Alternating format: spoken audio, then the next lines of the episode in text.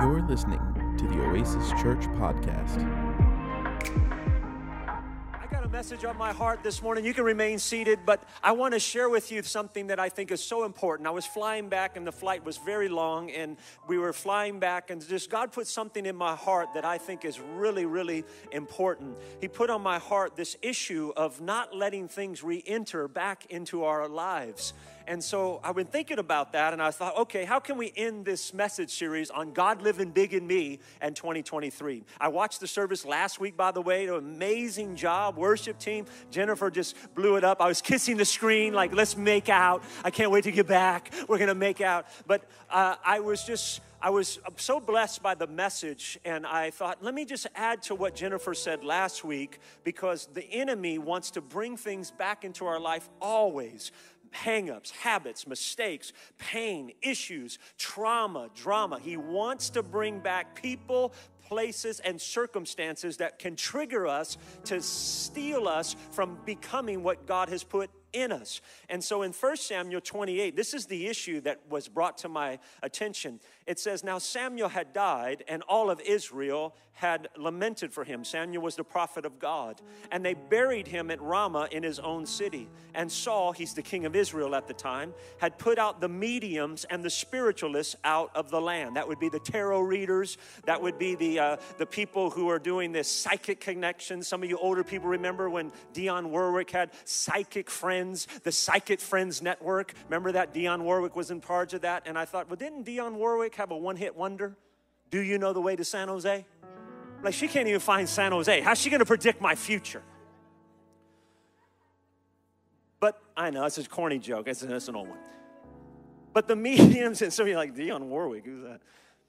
But the mediums and the spiritualists out of the land. In other words, King Saul kicked him out. He didn't want any tarot reading. He didn't want to know your future. He didn't want any of that. But then the Philistines gathered together and they came in and camped Shunem. So Saul gathered all of Israel together and they camped at Gilboa. When Saul and saw the army of the Philistines, he was afraid and his heart trembled greatly. Saul was head and shoulders above the rest. The Bible says he was handsome to look upon. He was tall, tan, terrific. I'm sure he had a beautiful long head of hair, and he was magnificent to look at, but his insides began to tremble because of fear. He trembled greatly. And so Saul inquired of the Lord, and the Lord didn't answer him, nor by dreams, or by Urim, or by the prophets. So Saul said to his servants, Find me a woman who is a medium, then I may go to her and inquire of her. Now, wait a second. Didn't in verse 3 Saul kick him out of Israel? He did. But now, because of fear and intimidation, he's calling that thing back in which he banished and he kicked out. And his servant said to him, In fact, there's a woman who is a medium at Endor. And the Bible says that Saul disguised himself and he went back to inquire about something that he was so fearful of. So I want to encourage you on the danger of re-entry, things in our life that try to re-enter back in to bring us pain, to bring us confusion, and to bring us shame. Can we pray over this message today? Father, thank you today for this message. Thank you today for your power, your anointing. God, do not let this go on deaf ears. Let this go on receptive hearts, open hearts, open minds, open spirits spirits. So they will refuse to let the enemy to bring back things in their life that has been banished and not to be returned to them any longer. In jesus name all of god's children said Amen. Thank you so much again. Thank you for being here, and thank you for just. I, am just shocked. You know, in three months, you raised 185 thousand dollars to build that three-story church, orphanage, school, and you know we need a fourth floor. So if God's speaking to your heart, we'll put that fourth floor on it. But I want you to think about this today. I want you to think about this because again, look at verse three. And Pastor Tyon, happy birthday. Do you know Pastor Tyon? He is considerably older than me. I know it doesn't look like that way, but he's like 32 years older than me. It's true, black don't crack. He's like hecka old, so happy birthday. Happy birthday. He's like hecka older than me too. I'm like, gosh, he looks so young. But let me begin with this thought because Israel had never lost a battle because they were, they were up against an enemy that was stronger, because the enemy was never too strong to defeat Israel. Israel never lost a battle because the enemy was too mighty and too strong. Israel lost the battles because they weakened themselves through disobedience. You and I have never lost a battle because Satan is too strong. The powers and principalities are too mighty and they're too great, and we can no longer stand to resist the devil. Nobody on the planet has gotten a part of the enemy's life overwhelming them because the enemy is too strong. Just like Israel, it wasn't because the Philistines were too great, the Amalekites, the Amalekites, the termites, or any otherites. It was because they weakened themselves through disobedience, not listening to the voice of the Lord. There's two interesting comparisons that I would drive to you today. They're important. The first is 1 Samuel chapter 4. The battle is going on with the Philistines. So Israel, knowing that the fight is coming, they summon every known soldier that they can put their hands on and call for battle. So every soldier comes out to fight the Philistines. The Ark of the Covenant comes out. The priests blow the shofar. And the Bible says that they literally, the shout of God started to shake the earth. I mean, it was a mighty scene to behold. And Israel goes out to battle and they lose the battle. They lost the battle because of disobedience. Fast forward a few verses later, a few chapters later, and here comes a man of God, Jonathan, and he's going out to fight the same army, the Philistines, and he doesn't have the Israeli army behind him. He has one friend with him, an armor bearer, and he goes up and he fights the Philistine armies and he defeats the army. What takes two guys to do, an army cannot do because it's never the strength of the enemy, it's always the strength of the believer of Jesus Christ. It's never because the enemy is too great, he's too mighty, he's too strong. It depends on the state of the believer. It's what's on the inside of you and what are you willing to take on. Two people destroyed an army that thousands could not budge. Think about that. That's why where you and I are at spiritually really will determine whether you're going to be victorious in the day of battle where you're at spiritually will determine whether you're going to win the battle. It's important to know that. You say, well, how does that work in my day to day life? And how does Jesus deal with it? Jesus dealt with it in a similar way, but vastly different in its, uh, in its complexity. He didn't talk about an army going out to fight, he talked about an internal fight that every believer has. And he talked about when your life is filled with the Lord, that you become an absolute overwhelming, victorious person. But when your life is filled with the wrong things, you find yourself absolutely defeated every single time. He talked about it this way in Luke chapter 11, verse 24. He talked about the house being cleaned out, clutter being taken out, and being swept clean. In other words, clean it out, sweep it out, get rid of all the stuff. And when you do that, it's important to clean out, to, to clutter it out and to sweep it out. How many know when you sweep out an empty room, you're really trying to get it clean? He's talking about get the stuff out, get those things out, clean it out, sweep it out.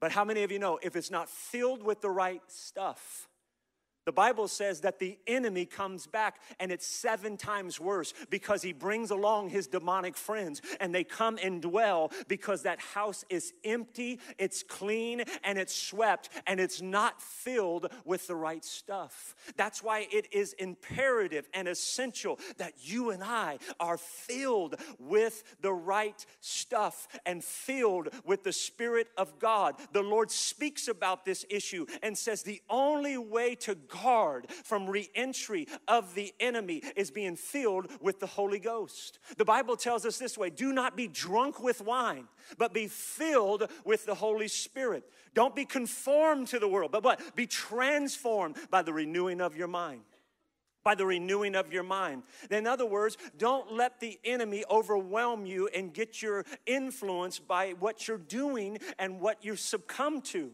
When he's talking about not being drunk with wine, it's because you've come under the influence. You ever get around a drunk? There's two types of drunk there's a happy drunk and the angry drunk. When people get drunk, the happy drunk, I love everybody. I love you, and I love you. I love you, and I love me. Then they're angry drunk. He starts swinging out the air. He wants to fight everything. There'll be a pole there, and he'll want to fight the pole he starts to fight everything and everyone.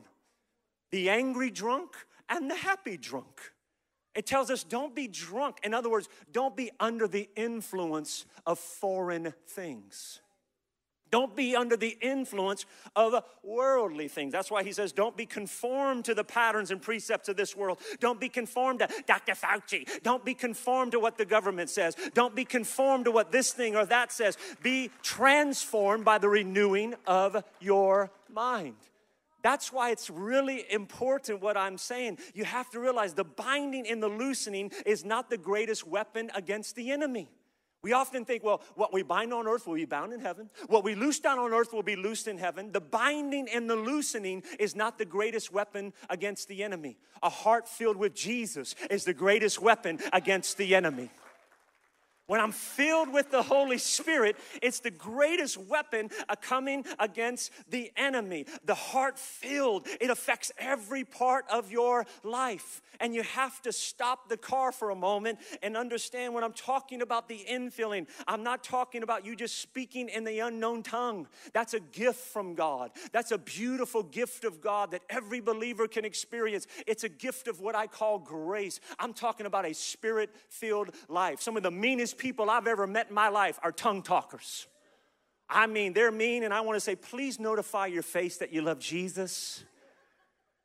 And I'm telling you that for a reason because that is not the qualification of being spirit filled. That's receiving a free gift from God. Ephesians chapter 5 talks about being a spirit filled individual. And Ephesians chapter 5, there's no talking about the unknown tongue. If you want to talk about that, you can go to 1 Corinthians 12, you can go to 1 Corinthians 14, Acts chapter 2, Acts 19. But in Ephesians 5, it talks about a spirit filled life. In a spirit filled life, it says, when you're filled with the Holy Spirit, listen to this husbands will love your wives.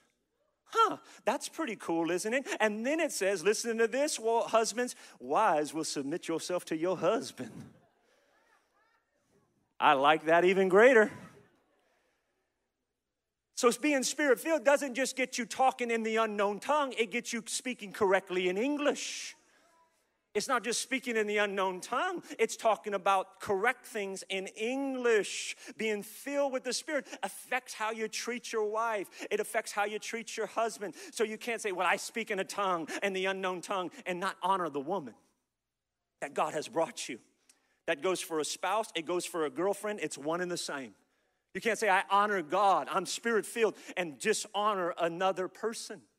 That's not how it works, is it? It's certainly not how it works in the scripture. It might work that way in your neighborhood, how you were raised, but it doesn't work that way according to God's plan. It says when you're filled with the Spirit, uh, chapter 6, it says children will obey their parents.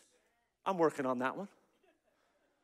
I don't think I'm doing very good. I can write a pamphlet, not a book, on how not to raise children. When you're filled with the Spirit, you read it down in chapter six. Listen to this. It says you'll know how to honor that job you're working for, even though your boss is spitting pea soup and they're and they're doing the 360 because they're demon possessed. You're not working under the demon possessed boss, you're working unto God. When you realize that you're honoring God with your life, it doesn't matter if your boss is crooked. It doesn't matter if they're disrespectful or dishonorable. You're not working under that man or woman. You're working under Almighty God. Can I get a witness this morning? Think about that. So, being spirit filled, it affects every part of our life. That's why being filled is the greatest weapon against the enemy. It's so simple, but yet it's so profound. It's the greatest weapon against the enemy. And we have to guard ourselves from this re entry issue. Things want to come back in our life doubt, unbelief, discouragement, betrayal, anger, animosity, um, things that would try to come and hurt our, destroy our joy and our peace, decisions that we've made in the past, try to launch themselves into the future. The gospel tells us something interesting. Do you know it's called the Synoptic Gospels for a reason? It means Matthew, Mark, Luke, and John. They're syncing together to tell you the total of the story. That's why when you read the book of Matthew, you read the book of Mark, the book of John, uh, and the book of Luke, it's giving you the entire story, but in different perspectives. That's why they call that the synoptic gospels. And every one of those stories, it tells us the story of Jesus. When he goes into the temple, no, many of you know the story, and he, he sees the money changers. He's going in the house of God. He sees them selling stuff and ripping people off. So what does he do? He gets angry. He gets angry and he whips the cord around his hand. He turns over the money table. I mean, he goes Stockton on him. He flips it over. He says, oh, he flips it over.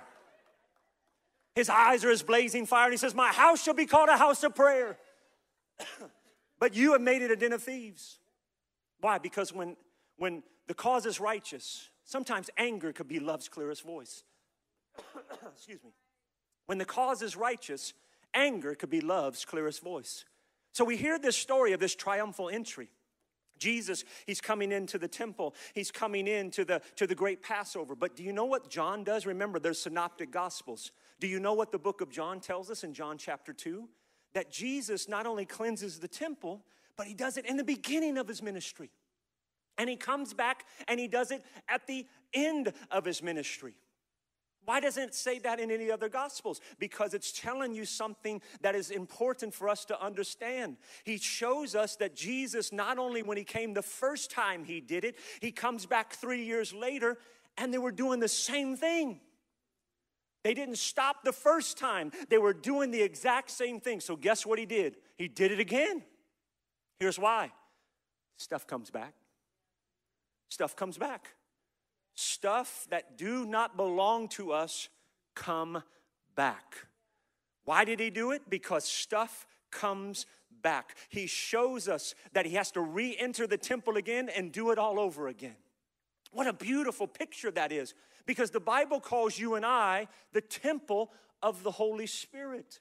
We're no longer looking for a building or looking to go to the great synagogue or looking to go to the great megachurch or looking to go to this facility or that facility. You and I are the temple, and the Holy Spirit dwells within us.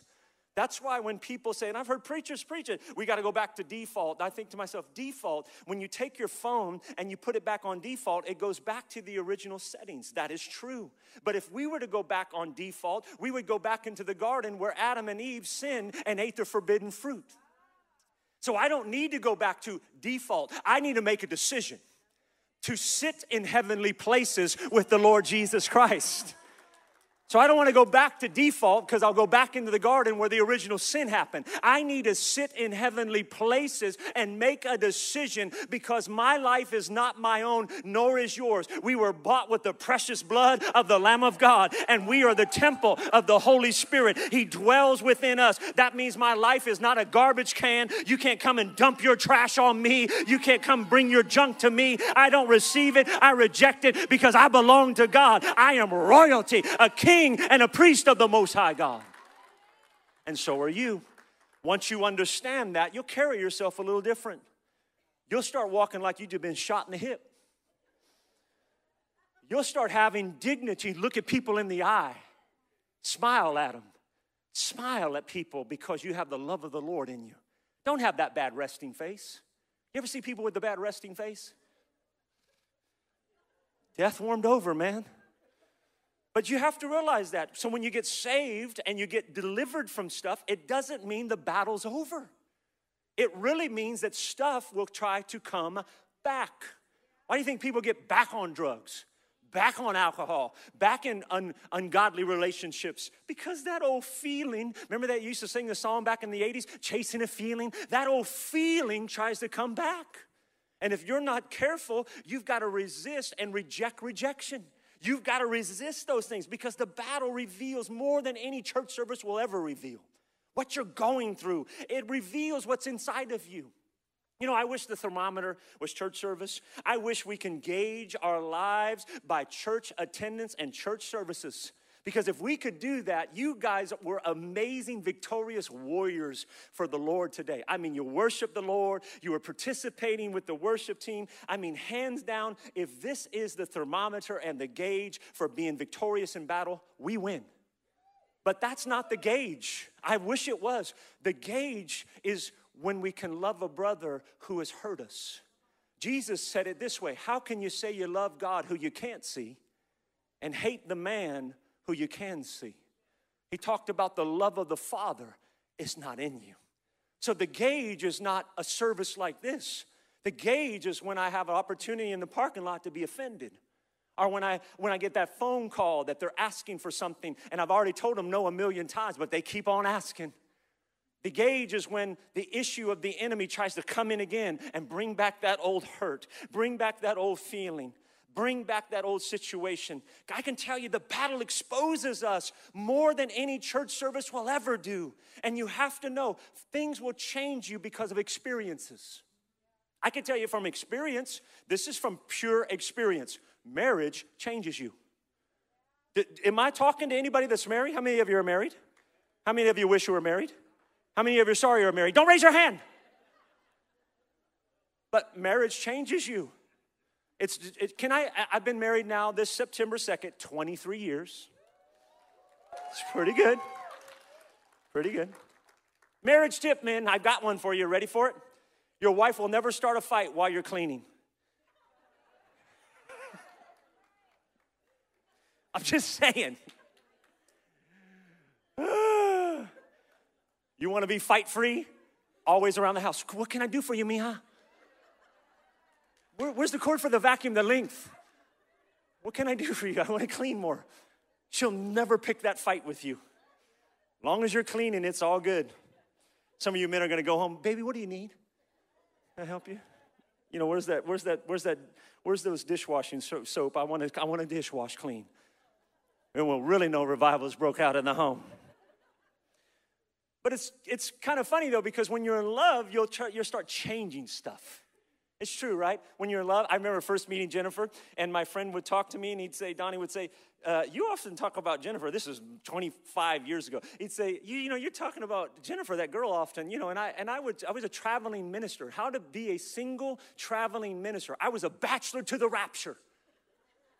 So I was a single traveling ordained minister. So I had my fair of people that would come, not for the right reasons. I had my sections. So the ladies would come and they would, they, you know, they'd come and say, you know, we love you. And then they would always be pastors' daughters. They'd come and I, it used to hurt my feelings because I thought they were having me preach because I was a good preacher. They were having me come to marry their daughters. Hurts a guy like me who's insecure. And so I, I was talking about Jennifer to Donnie, and I said, I said, yeah, this, this, this. And he says, he says, you know what? You really like her, don't you? I'm like, oh, nah. So, no, no, no. You love her. I can tell. You've never talked about a girl, and I've known you now for years. You've never talked about a girl other than Jennifer. You love her. And I said, I don't love her. Have you looked at me? No. I do not want to be married. But you know what I found myself doing? Really falling in love with that beautiful blonde woman. And when I started to fall in love with her, do you know that I wasn't raised in church? So you have to understand, I was raised different than a lot of people. So I had certain hangups and things, you know, it's just different. And so I found myself changing things because Jennifer was into it.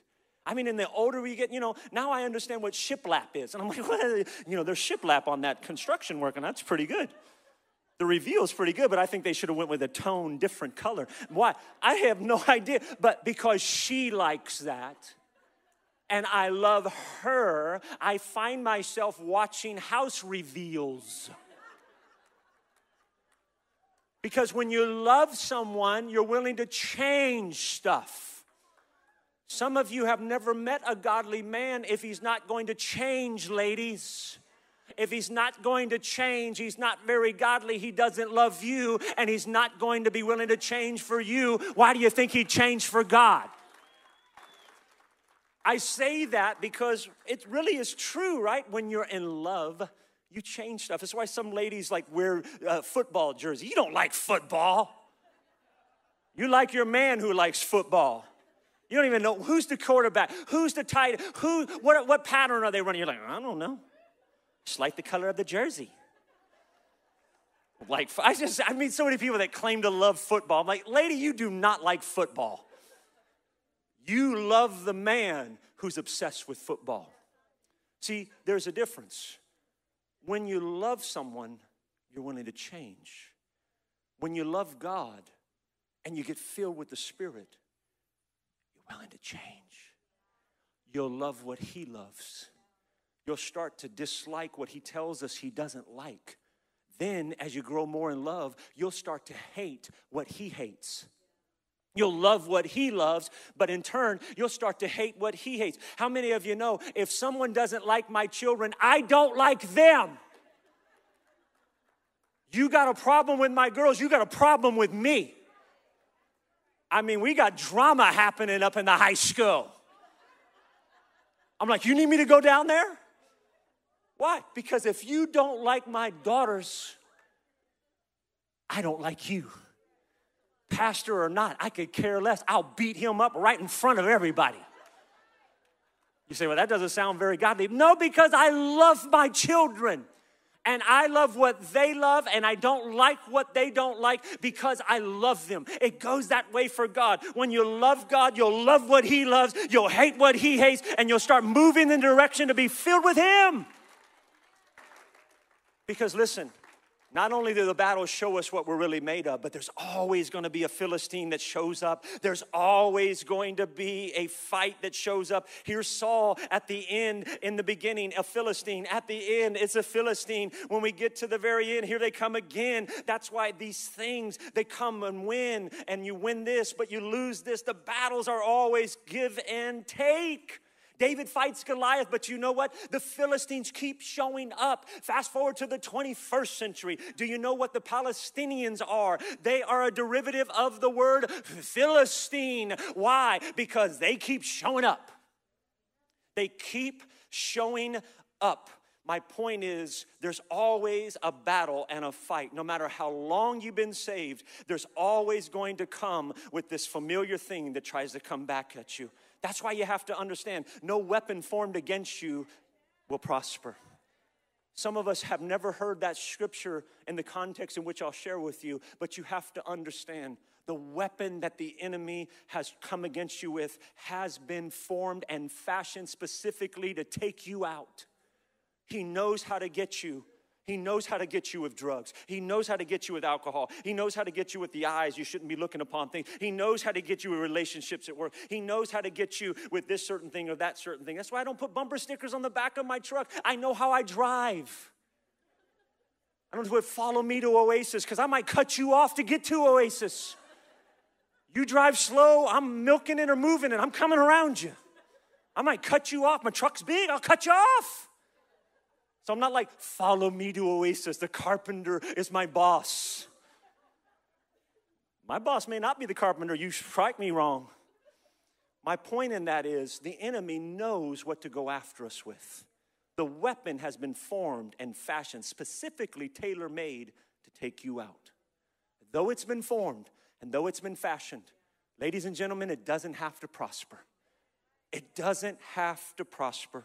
And in closing, God will always allow these Philistines to show up until you and I pass this test. That's a point that we certainly don't want to hear because we want to hear, you know, this, I want this, I name this, I claim this, I have this. But the enemy will always show up, and God will allow the Philistine to always show up until we pass that test. Why do you think that dude calls you all the time, ma'am? Why do you think that situation comes and they just come back around at you yet again? Because the enemy will always send that Philistine to come after. And God will allow it to happen until you can pass that test. You need to learn how to say no. Pass the test. Because there's always going to be a Philistine that's showing up to the party. And you and I need to learn I can pass this test with the Holy Spirit's help. I need to be filled with the right stuff. That's what spirit filledness is all about. You don't need to impress anybody, no man, no woman. You need to impress God Almighty. We need to be more impressed with Him than anyone or anything.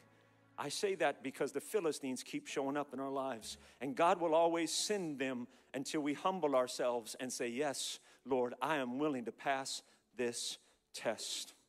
Can we stand together all over the building? Thank you for listening to the Oasis Church podcast. You can find our podcasts wherever podcasts are available. For more information, go to experienceoasis.org. Thanks again for listening.